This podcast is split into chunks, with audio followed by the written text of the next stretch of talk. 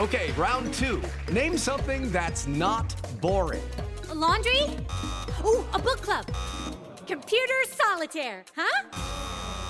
Ah, sorry, we were looking for Chumba Casino. That's right. ChumbaCasino.com has over 100 casino style games. Join today and play for free for your chance to redeem some serious prizes.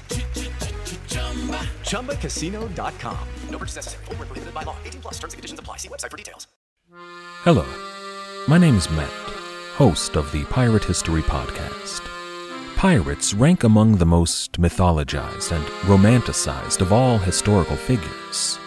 It can become easy to forget that pirates were real people that had real world concerns.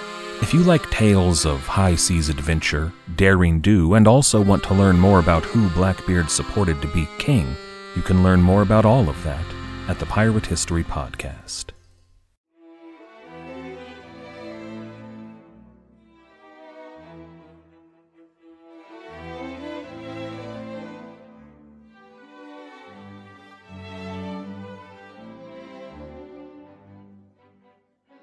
Welcome to Pax Britannica. Season 2, Episode 41 The Feigned Mask of Friendship.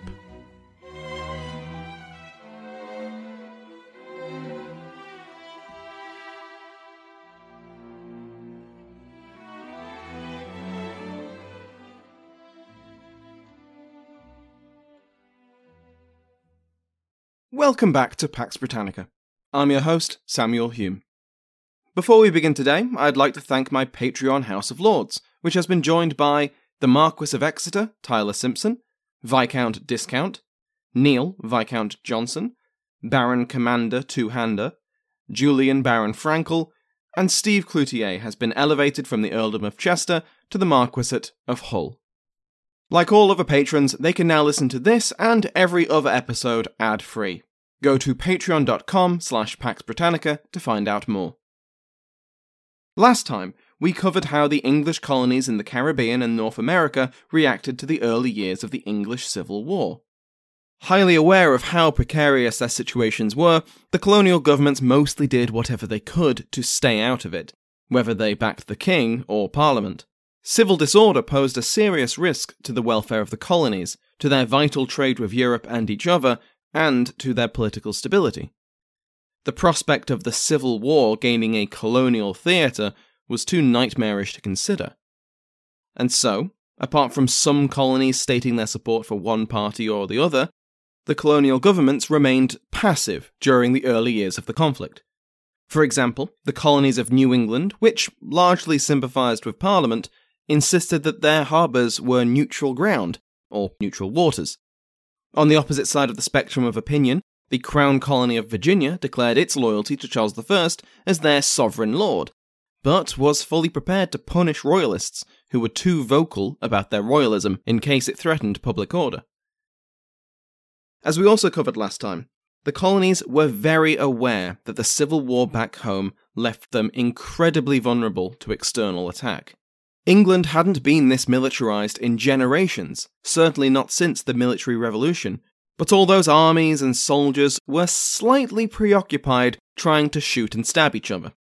If a foreign power, either European, colonial, or indigenous, took notice of this fact and tried to make the most of this opportunity, there wouldn't be much help coming from Europe. So, with that incredibly obvious foreshadowing, let's reintroduce the Powhatan Confederacy. We last saw the Powhatan Confederacy, or the Powhatan Paramount Chiefdom, back in Season 1. The relationship between the new colony of Virginia and the Powhatan had never been fantastic. The First Anglo Powhatan War shows that. But after a peace was agreed, confirmed with the famous marriage between John Rolfe and Pocahontas, relations began to improve. But tensions remained between the colonists and the natives, and in 1622 the new chief Opechancanough orchestrated a daring and devastating surprise attack. Between a quarter and a third of the fledgling Virginian colony was killed, and it sparked a war which lasted a decade between the Virginians and their native allies, and the Powhatan and their allies. The Second Anglo Powhatan War was incredibly bitter and long lasting. Every year, the Virginia militia marched to burn Powhatan villages and fields, and likewise, unprotected Virginian crops were destroyed by the Powhatan. In 1623, a Powhatan delegation met with the colonists to discuss peace terms, but instead they were poisoned and butchered, and in 1624 a pitched battle was narrowly avoided. Despite a temporary truce towards the end of the decade, the violence would continue until 1632, when a longer lasting peace was agreed. But just like after the First War, the causes of the violence remained the growing Virginian population and the ever increasing acquisition of land by hook or by crook. So, 12 years later, the Third Anglo Powhatan War would erupt. This war has been surprisingly difficult to find information on. It's not as popularized as the First War, which famously included Pocahontas. The second begins with a dramatic surprise attack and lasted a decade. Both appear in nearly every history of early English colonization and early America. The Third War does appear in local histories and journals dedicated to Virginian history, and it is referenced in other works with broader focuses but it's quite surprising how many texts just brush over it. Despite the 1632 peace, relations between the tribes of the Powhatan and the colonists were, let's say, strained throughout the rest of the 1630s. Intermittent violence was a standard part of this relationship. But, into the 1640s, the relationship began to improve.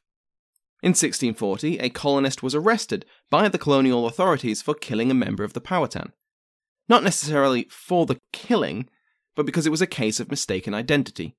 Quote, Whereas certain goods being stolen by an Indian out of the plantation wherein John Burton liveth, whereupon the said Burton, meeting with another Indian, and supposing him to be the same who had formerly stolen the said goods, the said Burton did violently kill the said Indian, which hath since upon due examination proved not the same which had stolen the goods as aforesaid, whereby much danger may arise unto the said Burton, or some other of our nation, in revenge of the death of the said Indian, so killed by the said Burton.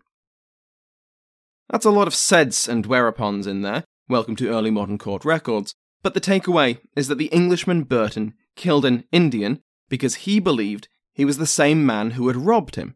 But because he wasn't, his murder was unjustified and might cause a problem for the colony if the Powhatan decided to respond.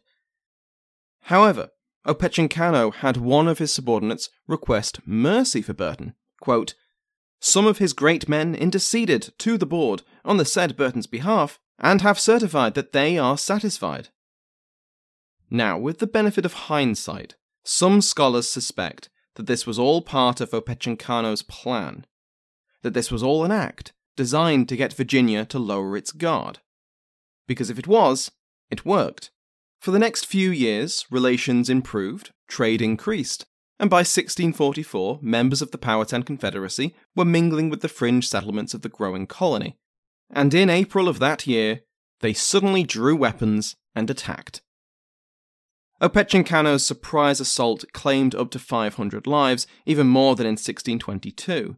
But 20 years of immigration and population growth meant that in terms of the loss to the overall colony, the attack only killed about 8%, far lower than the quarter to a third killed in 1622, and it left plenty of colonists to respond.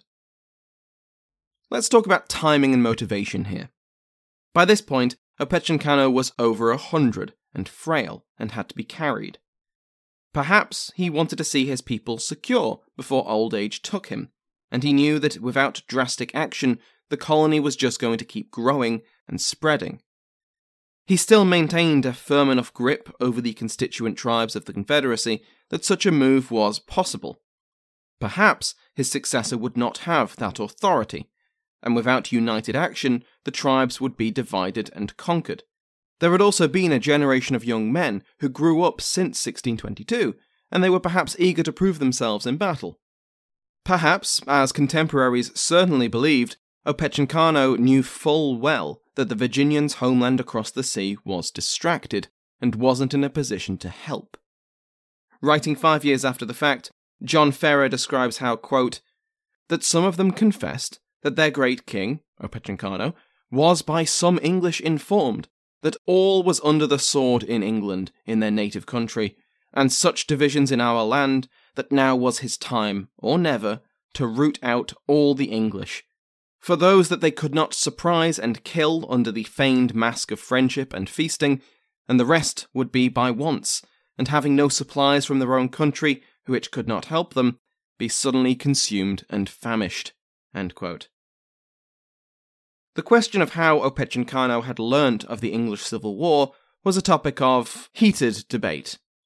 As we covered last time, Virginia leaned royalist, but mostly tried to keep the peace between its citizens.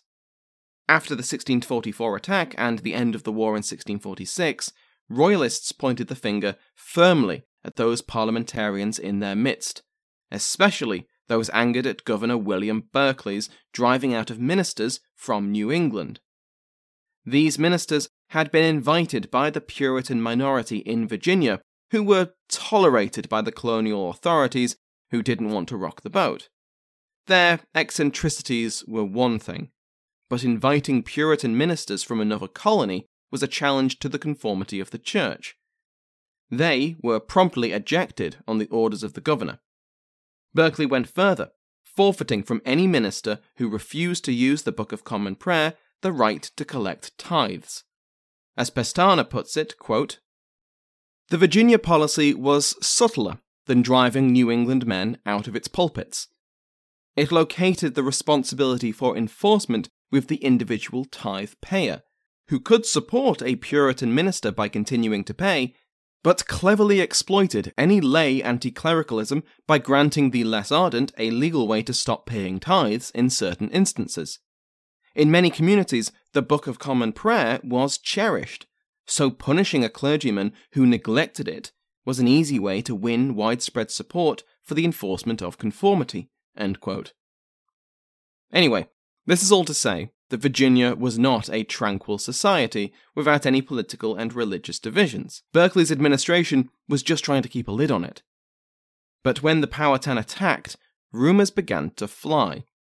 Parliamentarians and Puritans, the two traits were indistinguishable to some, were clearly acting as early modern fifth columnists, who had obviously informed Opechancanough that now the time was right.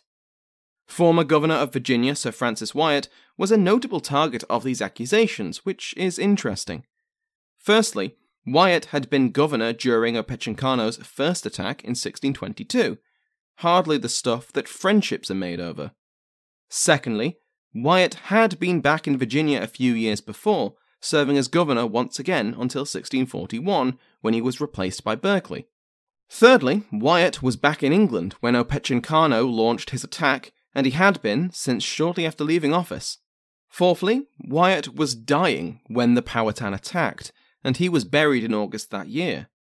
Suspecting that Wyatt was in any way involved just illustrates how wild the rumours were, but there were plenty of ordinary parliamentarians and Puritans who were suspected of informing on the colony. These rumours, especially regarding Wyatt, were baseless and unnecessary.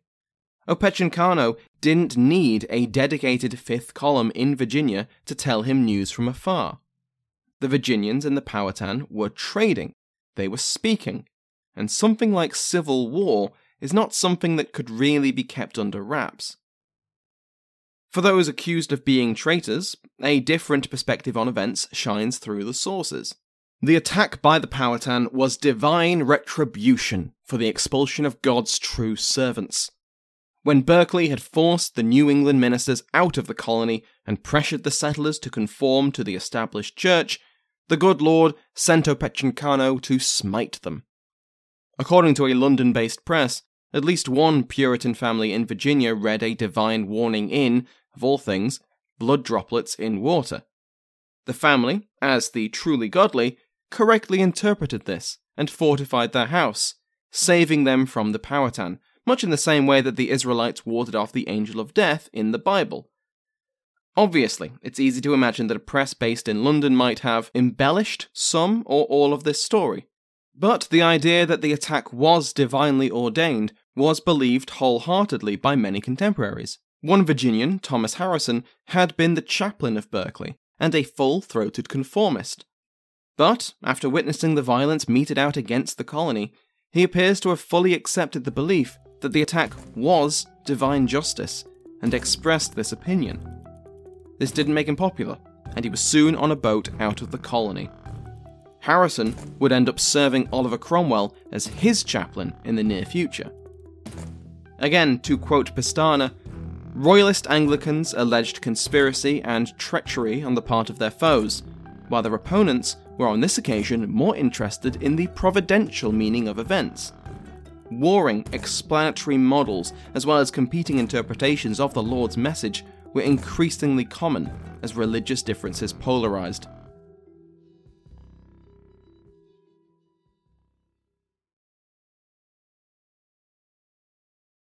It's time for today's Lucky Land horoscope with Victoria Cash. Life's gotten mundane, so shake up the daily routine and be adventurous with a trip to Lucky Land. You know what they say your chance to win starts with a spin. So go to luckylandslots.com to play over 100 social casino style games for free for your chance to redeem some serious prizes. Get lucky today at luckylandslots.com. Available to players in the U.S., excluding Washington and Michigan. No purchase necessary. VGW Group, void where prohibited by law. 18 plus terms and conditions apply. Was the Sphinx 10,000 years old? Were there serial killers in ancient Greece and Rome? What were the lives of transgender, intersex, and non binary people like in the ancient world? We're Jen. And Jenny. From Ancient History Fangirl. We tell you true stories and tall tales of the ancient world. Sometimes we do it tipsy. Sometimes we have amazing guests on our show historians like Barry Strauss, podcasters like Liv Albert, Mike Duncan, and authors like Joanne Harris and Ben Aaronovitch. We take you to the top of Hadrian's Wall to watch the Roman Empire fall at the end of the world. We walk the catacombs beneath the temple of the feathered serpent under Teotihuacan.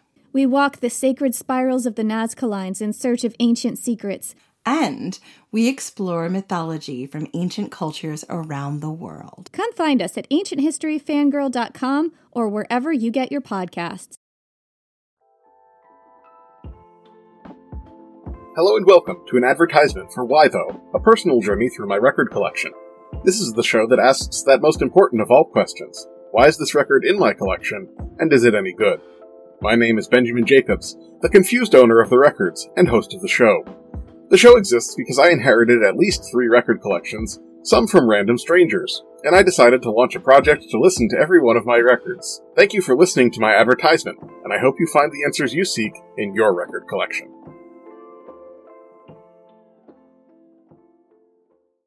Whatever his reason for launching the attack now, it's hard to imagine that Opechancanough expected to completely expel the English. Virginia now numbered about 8,000 people, far too many to completely subdue or exterminate, even if he wanted to, and it's not quite clear that he was that bloodthirsty despite what contemporaries claimed. What he was probably aiming for was to chasten the colony. They were constantly encroaching on land claimed by the Confederacy. Violence from colonists was rife, and while the English weren't as energetic in their conversion of the natives as some other colonial powers, they still did propagate Christianity where they could. But whatever Opechancanough's intentions, whether he wanted to wipe out the colony entirely or just remind the Europeans to stay in their lane, after this initial attack, things went very badly for the Confederacy. With their much larger numbers, the experience of fighting indigenous forces over the last four decades, and a seemingly unprovoked surprise attack to motivate them, the Virginians relentlessly executed the war. Berkeley embarked on a strategy of divide and conquer. Because, as we've mentioned, the Powhatan Confederacy was just that a confederacy of multiple tribal nations who spoke an Eastern Algonquin language. Opechancanough was of the Pamunkey, the largest and most influential of these nations, but far from the only one. The Virginians first targeted the Pamunkeys, as well as the Chickahominys, in a series of raids which burned down buildings and crops. Then they targeted the Nansemond, the Appomattox, the Weyanoke, and the actual Powhatan tribe. The death toll and the destruction was enough to shatter the bonds which bound the constituent tribes to the authority of the Pamunkey.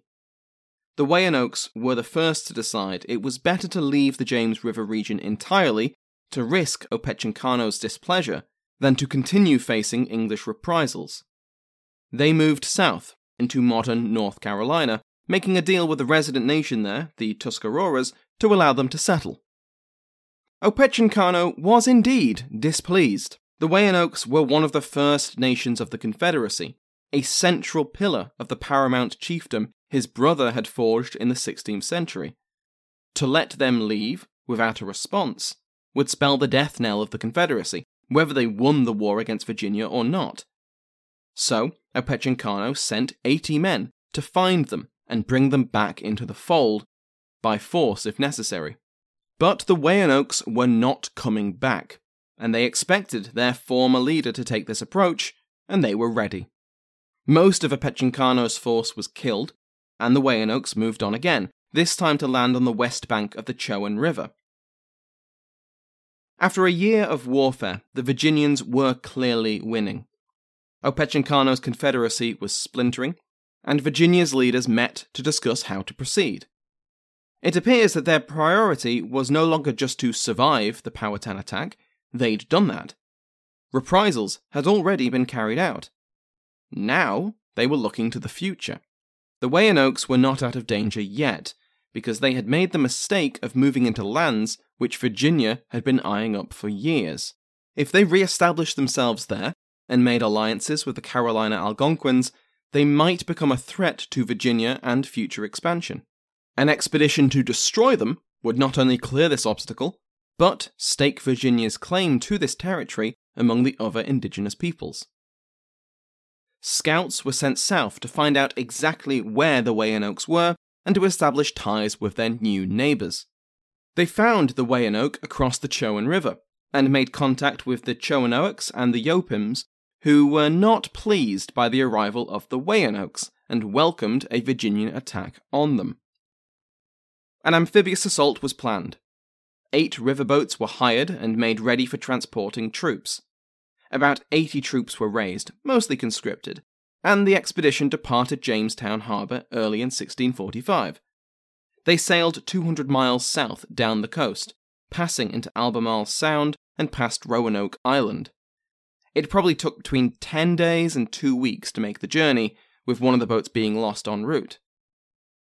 The Virginians made camp and met with the other indigenous tribes here, before sailing on to the Weyanoke settlement.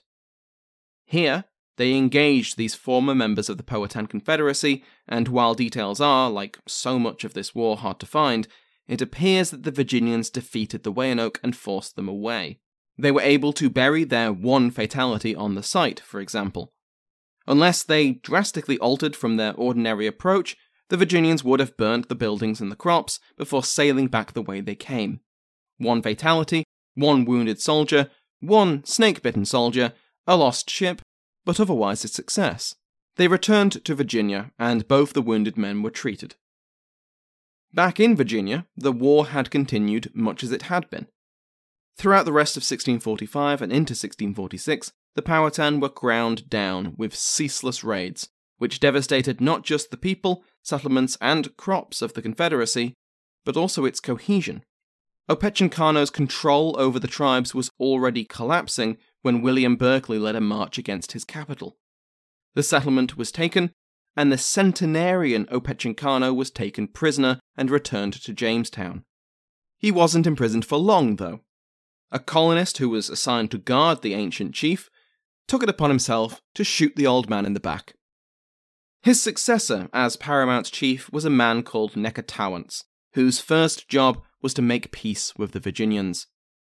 Berkeley drafted a treaty, which the General Assembly approved, which can be found online, and a link is in this episode's description. Under the terms of the treaty, the Powhatan Confederacy and all of its members surrendered their claims to lands settled by the English and lands they intended to settle between the York and James rivers from the coast to the falls. They acknowledged Charles I as their overlord and promised an annual tribute of 20 beaver skins, essentially a tokenistic symbol of submission. In return, the Virginians acknowledged the Powhatan right to a reservation north of the York River. Part of the treaty expresses the Virginian claim to the region they had just forced the Weyanoaks from, and forbade any of the Powhatan from residing there.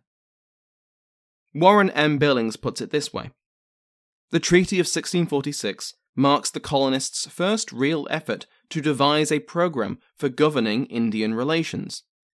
In adopting the treaty, Berkeley and the General Assembly laid the foundation for a policy which remained in effect for nearly 30 years.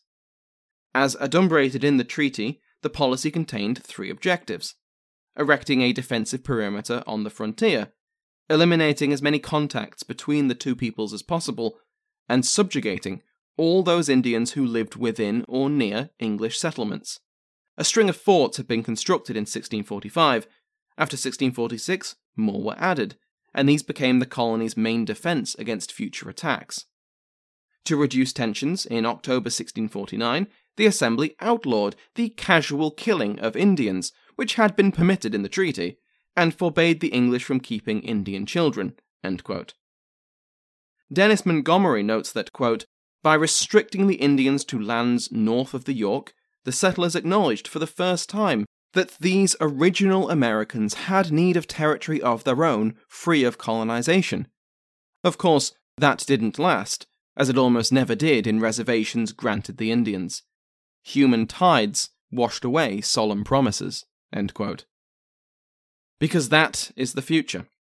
As Virginia continues to expand its population, more and more land will be demanded, whatever the promises made in 1646. Thank you to my House of Lords, including but not limited to a King's favourite Mike Sanders, the Duke of Bracewell, David Braswell, the Marquis of Queensberry, Brent Sitz, and the Earl of St Albans, Matt Anderson. Remember that every patron, regardless of rank, receives an RSS feed which you can put in any podcast app to listen to the podcast ad free. Thank you to everyone who has supported me on Patreon or donated through PayPal, left a review, or told a friend about the podcast. Thank you to Sounds Like an Earful for the interval music used in today's episode, to my entire House of Lords, and to you for listening.